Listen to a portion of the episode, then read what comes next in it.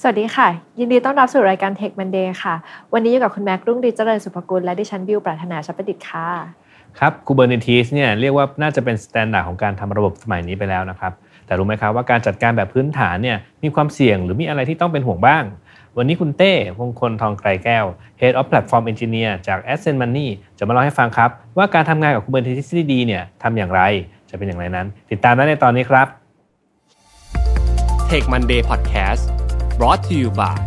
ใหม่เซเลนีโลชั่นและเจลอาบน้ำกลิ่นน้ำหอม ให้ผิวหอมพร้อมบำรุงติดทนทั้งวัน หอมไว้มั่นใจกว่า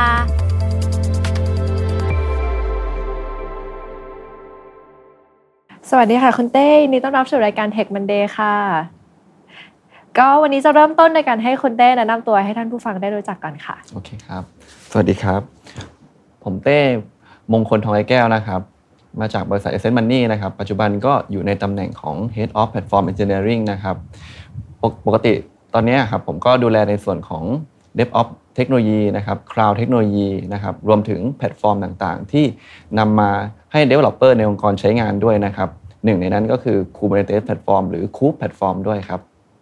ครับคุณเต้ครับเอ่อถ้าจะพูดถึงเจ้าตัว Kubernetes เนี่ยเผื่อว่า ท่านผู้ฟังเขายังไม่รู้จักเลยเนี่ยอยากจะให้คุณเต้ช่วยอธิบาย หรือว่าเล่าให้ฟังก่อนคร่าวๆครับว่าเจ้า Kubernetes เนี่ยคืออะไรครับ ได้ครับก็ถ้าอธิบายเข้าใจง่ายๆนะครับ ลองนึกภาพว่าถ้าสมมุติเราใช้งาน Docker หรือ Container นะครับในกรณีที่เรามีอยู่ Worker เดียว หรือ Node เดียวเนี่ยเวลาเราจะจัดการมันเนี่ยค่อนข้างง่ายใช่ไหมครับเราเราอาจจะรันแค่ Docker run Docker restart นะครับหรือ Docker stop อะไรก็แล้วแต่ในใน Worker เดียวเนี่ยก็ง่าย ลองนึกภาพว่าถ้าเรามีหลาย ๆ Worker Node นะครับมีหลาย Container นะครับมีหลายแอปพลิเคชันอย่างเงี้ยครับเราจะบริหารบริหารจัดการแค่เอ่อใช้คอมมานด์ไลน์อย่างเดียวก็ไม่ได้แล้วใช่ไหมครับ เราอาจจะต้องมีเครื่องมืออะไรบางอย่าง มาช่วยจัดการตรงนี้หนึ่งในเครื่องมือนั้นก็คือ Kubernetes Platform ครับ ปัจจุบันเนี่ยเอ่อ Kubernetes ได้รับความนิยมมากนะครับ ก่อนหน้าที่จะมี Kubernetes เนี่ย ก็มีแพลตฟอร์มอื่นๆ ด้วยเช่นกันนะครับอย่างเช่น ที่ผมเคยใช้ก็จะมีเอ่อตัวของ Apache Mesos นะครับหรือ Docker Swarm นะครับอืมแต่สิ่งที่ทำให้ Kubernetes นะครับโดดเด่นกว่าแพลตฟอร์มอื่นๆนะครับก็คือว่าเรื่องแรกนะครับ Kubernetes มี feature ที่จำเป็นนะครับสำหรับการบริหารจัดการคอนเทนเนอร์นะครับมาครบในตัวเดียวเลย อย่างเช่น เรื่องของ scaling นะครับ service recovery นะครับ รวมถึงเรื่องของ self healing นะครับเป็น feature พื้นฐานที่ใช้สำหรับการบริหารจัดการคอนเทนเนอร์นะครับเรื่องต่อมานะครับ Kubernetes มี feature นะครับหรือมี plugin ต่างๆครับเข้ามาบริหารจัดการคอนเทนเนอร์ให้ดีขึ้นกว่าเดิมด้วยหลาย ๆ ตัวนะครับหลาย ๆ ตัว อย่างเช่น มีระบบ monitoring logging นะครับ CI/CD หรือแม้กระทั่งเราสามารถ integrate เข้ากับคลาวด์เจ้าต่างๆ ได้ด้วยนะครับ เรื่องสุดท้ายนะครับที่ผมมองว่าทำไมเราถึงควรต้องใช้ Kubernetes นะครับ Kubernetes มี contributor ที่ใหญ่มากนะครับนั้นเป็นเหตุผลว่าทำไมเวลาเราเกิดปัญหา จะมีคนคอยช่วย support ได้อย่างรวดเร็วนะครับ แล้วก็มี feature มี plugin ใหม่ ๆ อยู่มาตลอดออกมาตลอดเวลานะครับ จริงๆถ้าพูดถ้าพูดบอกว่าให้คนเหมือน developer เด็กๆฟังผมจะชอบเล่าให้เขาฟังว่าอ๋อโอเค Kubernetes มันก็คือการจัดการ คอนเทนเนอร์แบบที่มันเป็น cluster นั่นเองก็คือหมายถึงเอาเครื่องหลาย ๆ เครื่องมารวมรวมๆกันนะครับแต่ว่าเมื่อกี้คุณเต้บอกอู้มันมีอะไรเยอะกว่านั้นอีกใช่เยอะเลยถูกไหมใช่ใช่ครับใช่ครับอืมเนื่องจากวันนี้หัวข้อของเราเป็นเรื่องของ Kubernetes Best Practice นะคะก็คือเป็น tips ของการใช้งานยังไงให้ดูเหมือนบูโปรนั่นแหละ ก่อนที่เราจะไปรู้ถึง Best Practice ที่เราจะทำกันเนี่ยอยากรู้ถึงสิ่งที่คนมักจะทำผิดๆพลาดๆกันนะคะยกตัวอย่างขึ้นมาให้ฟังหน่อยค่ะ ได้ครับก็ที่เจอบ่อย ๆ นะครับ ก็อย่างเช่นไม่มีการกำหนดตัว request limit ของ CPU memory อ่อะไรพวกนี้มันอาจจะทำให้แอปพลิเคชันของเราที่ทำงานอยู่บน Kubernetes เนี่ยอาจจะได้ performance ที่ไม่ stable นะครับนี่คือเรื่องแรกที่มักจะเจอบ่อยๆ เรื่องต่อมาเรื่องของไม่มีการกำหนดตัว health check นะครับให้กับตัว container นะครับตรงนี้ก็ทำให้แอปพลิเคชันเราไม่ stable เหมือนกัน อะไรพวกนี้ก็เป็นที่มักจะเจอบ่อยๆนะครับเอ้ตัวแรกที่เมื่อกี้คุณเต้บอกอะตัว limit request ให้ให้เป็น CPU เราทำกันด้วยเหรอครับทำยังไงนะ คือเราตัว request นะครับ เปรียบเสมือนเป็นว่ากับการว่าเป็นการจอง resource ใน Kubernetes ครับอืมว่าเราอยากจะใช้ CPU memory เท่าไหร่อืมนะครับ ส่วนตัว limit เนี่ยเป็นการบอกว่าเราจะตั้งเพดานของแต่ละแอปพลิเคชัน หรือแต่ละ container นะครับว่าเราจะใช้ CPU กับ memory ไว้เท่าไหร่ของตัวเครื่องใช่ไหมของตัว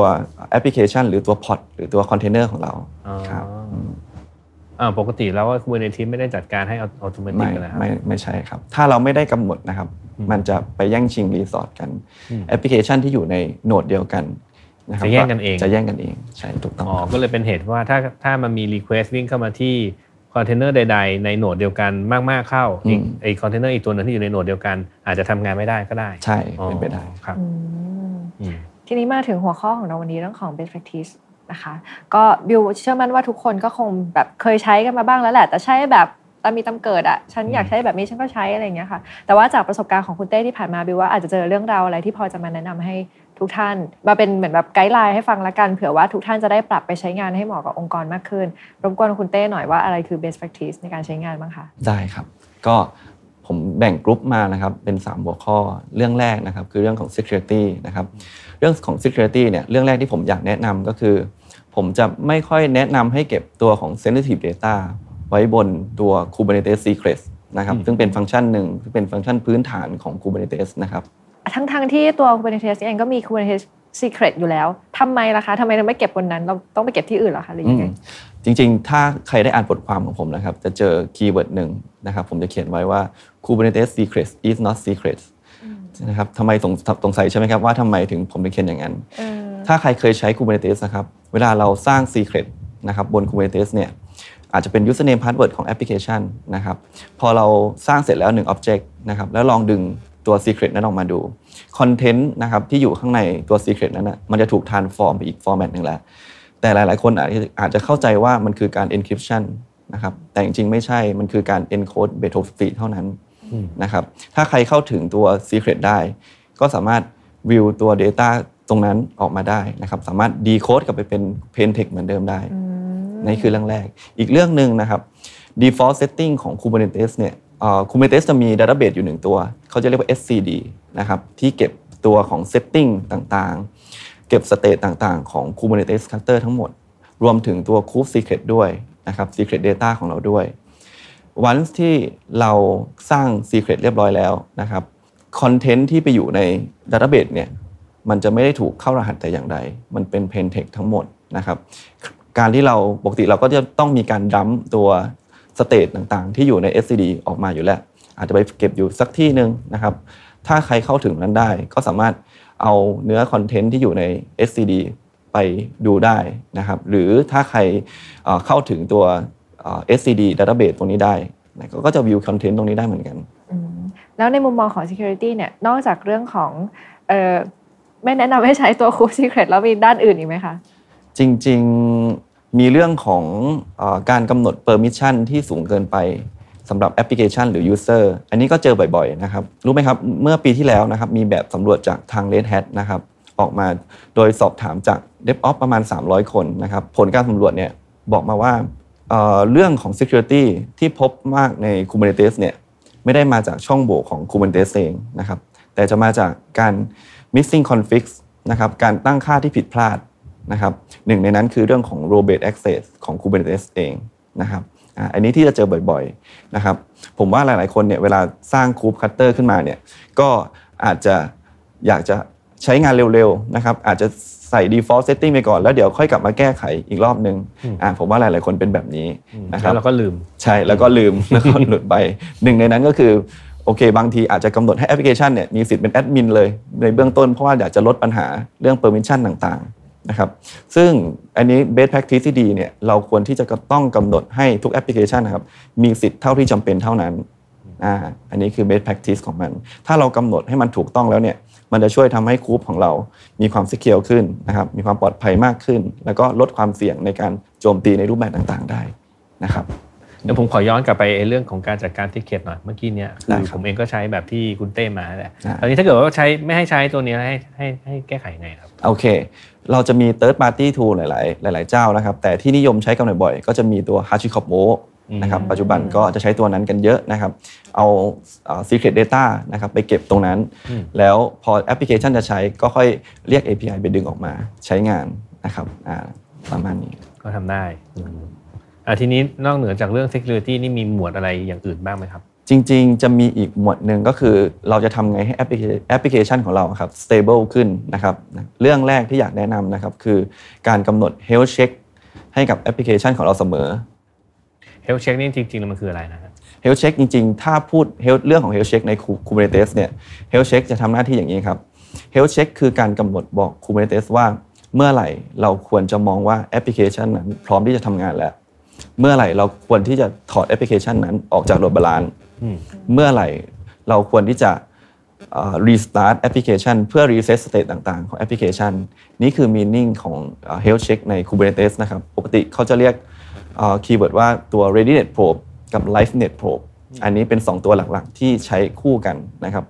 อืม health check ที่ว่าเนี่ยมันคือ health check ของตัวคอนเทนเนอร์ข้างในใช่ไหมครับ ใช่ครับอ๋ใช่ครับ ก็คือรอดูว่าไอ้คอนเทนเนอร์เนี่ยมันเอ่อ spin up ขึ้นมาพร้อมที่จะรับการทำงานแล้วหรือยังใช่ถูกต้องเลยอ๋อเราต้องเช็คมันด้วยเหรอ ใช่ครับอืมใช่ครับแล้วถ้าไม่เช็คแล้วจะเกิดอะไรขึ้นอะจริง ๆ ถ้าเราไม่เช็คมันนะครับแอปพลิเคชันเราบางทีถ้ามันเกิดมีปัญหาเกิดขึ้น มันอาจจะมี Request บาง Request ที่ยังเข้าไปที่แอปพลิเคชันของเราอยู่ ณขณะที่ยังไม่พร้อมใช้งานอ่าอ่าครับคือ best practice ที่ดีเนี่ยเราควรจะต้องกำหนดให้มันด้วย แต่กำหนดอย่างเดียวไม่ใช่เลือกเป็น default setting นะครับอืมอ่าเพราะว่าแอปพลิเคชันแต่ละแอปพลิเคชันก็ใช้เวลาในการสตาร์ทไม่ไม่เท่ากันอืมพฤติกรรมการทำงานก็ไม่เท่ากัน บางแอปพลิเคชัน เราควรจะต้อง delay ไว้ก่อน ก่อนที่จะเริ่ม health check อ่า อะไรพวกนี้นะครับถ้าเราตั้งค่าให้มันเหมาะสมกับแต่ละแต่ละแอปพลิเคชันนะครับแอปพลิเคชันเราจะ stable ขึ้นนะครับมี uptime ที่สูงขึ้นอ่าอ๋อโอเค ผมนึกออกแล้ว จริงๆผมเองก็อาจจะเป็นกลุ่มคนที่ไม่ได้ทำนั่นแหละเออผมก็เวลา spin up ขึ้นมาก็อ่าคอนเทนเนอร์นี้เรื่อยๆสักพักหนึ่งก็อ่าไปใช้งานเลย แต่จริง ๆ แล้วเนี่ยเราควรจะไป config อะไรบอกกูในทีว่าอะถ้ามันยังไม่ทำงานเนี่ย ถ้า Request มันวิ่งเข้ามาที่ load balancer ไม่ต้องส่งเข้ามาเลยนะใช่อะไรอย่างนี้ใช่ไหมครับ ใช่อืมอ๋อโอเคค่ะ นอกเหนือจากเรื่องของเมื่อกี้ที่ที่เราคุยกันเพื่อเอ่อ tuning เอ่อเพื่อให้มันเอ่อทำเรื่องของ health check นะคะในแต่ละแอปพลิเคชันเนี่ยถัดมาบิวว่าน่าจะมีเรื่องของ ที่ทุกคนนึกถึงก็คือเรื่องของการสเกลเรื่องของการทำพวก auto scale อะไรเงี้ยค่ะมีคำแนะนำเรื่องของการทำ auto scale อย่างไร เพื่อทำให้มัน stable มากขึ้นไหมคะอ่าโอเคได้ครับ จริงๆ เรื่องของการสเกลเป็นหนึ่ง feature นะครับของ Kubernetes เหมือนกัน แต่มักจะมีคำถามจาก Dev Team ผมหรือ QA Team ผมเสมอว่าเราควรที่จะจะสเกลตอนไหนนะครับแล้วสเกลเมื่อไหร่ ผมมักจะตอบเสมอนะครับว่าจริง ๆ ไม่ได้มีสูตรตายตัว นะครับว่าเราควรจะสเกลตอนไหน หรือสเกลเท่าไหร่ สิ่งเดียวหรืออาจจะเป็น practice หนึ่งนะครับที่ผมจะแนะนำก็คือ เราควรที่จะทำการ load test แอปพลิเคชันตาม use case ของเราตาม use case ของแต่ละแอปพลิเคชันนะครับหรือตาม baseline ของแต่ละแอปพลิเคชันนะครับอพอเรา load test เนี่ยเราลองสังเกตดูครับว่าพอ CPU มันวิ่งถึงเท่านี้แล้วเนี่ยแอปพลิเคชันเริ่มมี latency ที่สูงแล้ว เราควรจะต้องสเกลแล้วหรือเปล่า เราควรจะต้องเพิ่มไปกี่ pod กี่คอนเทนเนอร์นะครับหรือถึงจุดไหนเราควรที่จะ scale down ลงมา เพื่อคืน resource ให้กับคนอื่นใช้งานครับอ่าตรงนี้ก็เป็น practice หนึ่งพอเราสังเกตตรงนั้นได้แล้วนะครับ เราค่อยปรับตรงนั้นนะครับ กลับมาเป็น config ของ auto scaling อืมอ่าตรงนี้จะทำให้แอปพลิเคชันเราก็ smooth มากขึ้น stable มากขึ้นด้วยนะครับขอถามสองคำถามครับได้เอ่อครับตอนนี้ไอตัวเมื่อกี้ที่คุณเต้บอกว่า load testing เนี่ยเออผมอะพ ยายามจะหาวิธีทำมันตั้งนานแล้ว load testing เขาทำยังไงครับปกติ load testing เนี่ยปกติถ้าเป็นองค์กรผมนะครับเขาจะมีตัวเลขมาให้ว่าแอปเนี้ยควรจะรับได้กี่ TPS อืมอ่าแล้วทีเนี้ยเราก็มาเซตด้วยโดยใช้เครื่องมือของ TPS transaction per second ใช่ใช่ครับอ่าควรจะรับได้เท่าไหร่ ทีนี้พอเราได้ตัวเลขนั้นมา เราก็มากำหนดใน tester tool ของเรา อาจจะเป็น JMeter บ้างนะครับอะไรพวกนี้แล้วก็กำหนด use case เข้าไปนะครับอ่า request ที่ต้องยิงเข้าไปที่แอปพลิเคชันอืม นะครับอ่าแล้วก็ใส่เข้าไป แล้วก็ลองยิง test ดูเลยครับอ่าให้ได้ตาม TPS ตรงนั้นอ๋อก็เจ้าตัว JMeter เนี่ยมันจะจำลอง request ให้เราว่าใช่อยากจะได้เท่าไหร่ก็อัดเข้าไปเลยใช่ไหมครับ ใช่ฮะใช่ครับอืมเราก็จะรู้ว่าคอนเทนเนอร์เนี่ยถ้าทำอยู่บน node ที่มี CPU ประมาณนี้จะทำได้ถึงแค่ไหน ใช่ CPU ที่เราใส่เข้าไปอาจจะเอ่อหนึ่ง V core อะนะครับหนึ่ง V CPU เนี่ยนะครับเราจะได้เอ่อเท่านี้นะอ่าถ้าเราจะ รับ TPS ที่เยอะขึ้นอ่าเราควรจะสเกลขึ้นมากี่คอนเทนเนอร์นะครับกี่ pod สารภาพตามตรงนะวิธีที่ผมทำนะ ก็อะวิ่งเข้าไปที่ Google Cloud ใช่ไหมแล้วก็ไปที่โหมด Auto Scaling แล้วบอกว่าอะ maximum node คือ 3 หรือ 4อ่าอะไรเงี้ยเอออ่าแค่เนี้ยแล้วผมก็ใช่ไม่ได้สนใจอะไรอีกเลยใช่ครับอืมแบบปรากฏปรากฏว่าเวลามันมี request มา มันก็ spin up ขึ้นมาแหละอืมแต่ว่าพพอมันไม่มีโหลด มันไม่สปินดาวอ่าเออใช่มันก็กลายเป็นว่าจ่ายเงิน เสียตังค์ใช่ไปอยู่เรื่อยๆอย่างเงี้ยใช่ใช่มีวิธีการจัดการยังไงดีครับคือจริงๆมันไม่ควรทำอย่างนี้หรอกจริงๆก็ก็คือต้องตามที่ผมบอกคือต้องสังเกตแอปพลิเคชันแหละครับว่าพอ Request มันไม่มีแล้วมันลดน้อยลงแล้วอืม CPU มันแน่นอน CPU ต้องตกลงมาแน่ๆครับอ่าเราก็ไป track ต่อว่าพอ CPU มันลดมาถึงเท่านี้ เราก็ควรจะต้อง scale down ลงมาแล้ว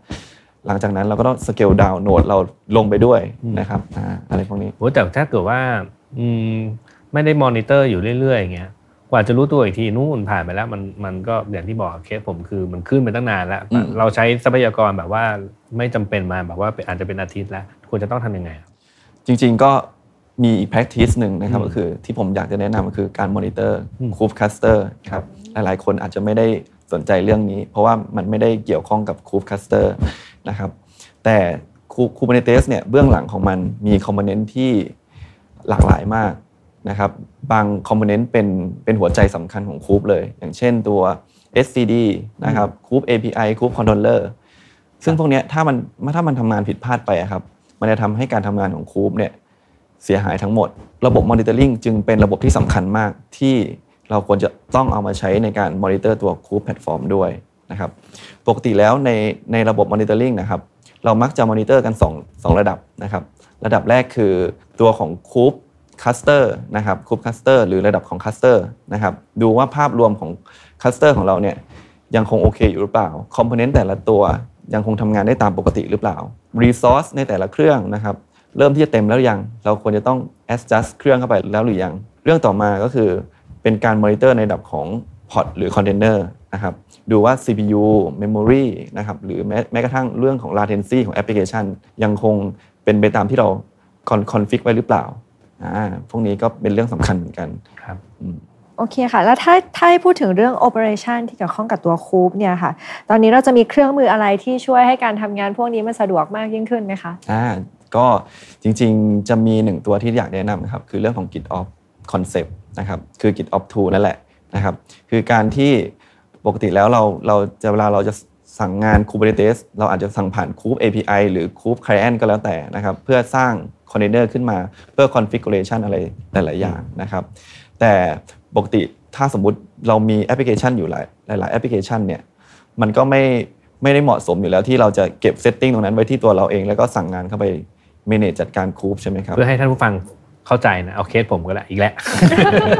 ผมก็จะเขียน YAML ไฟล์ที่เป็น configuration ของไอ้เจ้าตัว Kubernetes นั่นแหละครับเสร็จปุ๊บอะอยากจะอัปเดตใช่ไหมงั้นก็ไปเปลี่ยนตัวเลข image ให้กลายเป็นอีกเวอร์ชันหนึ่งอืมแล้วก็สั่งอะ เอ่ออัปเดตแล้วอืม install อะไรเงี้ยเอออืมก็ว่าไปอืมแล้วก็ปล่อยให้ Kube มันทำงานไปครับแบบเนี้ยไม่ควรทำเลยใช่ไหมไม่ควรทำครับ มันมันอาจจะง่ายนะถ้าสมมุติเรา POC หรือเราแค่ test ในระบบเล็กๆครับแต่ถ้าเป็นระบบใหญ่ๆเนี่ยเรามักจะใช้ของ concept ของ GitOps Concept ครับก็คือเอา setting เนี่ยไปไว้บน Git อ่า repository ต่างๆนะครับแล้วก็มีเครื่องมือหนึ่งตัวที่คอย sync state บนบน Git นะครับลงมาใส่บน cluster ของเรานะครับอ่าจะได้มีการ track เรื่องการ change อะไรพวกนี้ด้วยโอ้เรียกได้ว่าจริงๆเดี๋ยวนี้เนี่ยเรียกได้ว่าเอาตัวเองมาขายเลยนะครับว่าเป็นตัวอย่างที่ไม่ดีแพทที่เคยทำมาทั้งหมดเนี่ยอย่าทำเป็นอย่าทำเป็นเยี่ยงอย่างทีเดียวเชียวนะครับก็ขอบคุณคุณเต้มากครับที่ให้ให้เวลาวันนี้ครับก็ก่อนจะจากกันคุณเต้มีอะไรจะฝากให้ท่านผู้ฟังไหมครับจริง ๆแล้วครับก็ Kubernetes เนี่ยเป็นทูตัวหนึ่งนะครับที่ดีนะครับแล้วก็เป็น เครื่องมือหนึ่งที่มีฟีเจอร์นะครับ provide มาให้เราเยอะมากนะครับ มีคอมโพเนนต์ต่างๆ หลังบ้านที่ผมบอกนะครับว่ามีกลไกหลายอย่างหลังบ้านนะครับ ดังนั้นนะครับ key takeaway สำหรับวันนี้นะครับที่จะให้สำหรับคนที่มีการใช้งาน Kubernetes อยู่แล้วนะครับ หรืออยากจะนำ Kubernetes เข้ามาใช้งานเนี่ยผมอยากจะให้ทุกคนนะครับเข้าใจกลไกการทำงานของ Kubernetes ให้ได้ก่อนนะครับ เข้าใจถึง feature ต่างๆของ Kubernetes ให้ได้นะครับ เข้าใจว่าถ้าเรา config แบบนี้ไปนะครับมันจะเกิดเอฟเฟกอะไรกับแอปพลิเคชันของเราเอฟเฟกอะไรกับ cluster ของเรา พอเราเข้าใจตรงนั้นแล้วได้แล้วครับ เราค่อยมาปรับค่าหรือปรับ best practice ต่างๆ ให้เหมาะสมกับ use case ของเรานะครับคือเราต้องมองว่าเราต้องนำ Kubernetes เข้ามาช่วยทุ่นแรงให้กับเรานะครับ ไม่ได้เอา Kubernetes นะมาสร้างความลำบากให้กับเรา ก็คือเราต้องเข้าใจมันได้ และเราจะอยู่กับมันแบบอุ่นใจนะครับ ก็สุดท้ายนะครับ ถ้าใครสนใจนะครับ ตัว Kubernetes best practice นะครับ ซึ่งผมก็ได้สรุปมาแล้วในหลาย ๆ หัวข้อ ก็ลองเข้าไปติดตามในมีเดียมของผมได้นะครับ ถ้าถูกใจยังไงก็ฝากติดตามด้วยแล้วกันนะครับ ค่ะ ก็จริงๆบิวก็แอบไปอ่านมาเหมือนกันนะคะ บทความของคุณเต้ดีมากจริง ๆนะคะค่ะ ก็หวังว่าวันนี้นะคะ ท่านผู้ฟังทุกท่านก็จะได้รับทิปส์ดีๆนะคะ ในการบริหารจัดการตัว Kubernetes นะคะ ยังไงก็วันนี้ขอบคุณคุณเต้มากๆ ที่มาให้ความรู้กับพวกเราขอบคุณค่ะครับและขอบคุณทุกท่านที่ติดตามค่ะจนกว่าจะพบกันใหม่ สวัสดีค่ะสวัสดีครับ Tech Monday Podcast Presented by เซเลนีโลชั่นและเจลอาบน้ำกลิ่นน้ำหอม หอมไว้ มั่นใจกว่า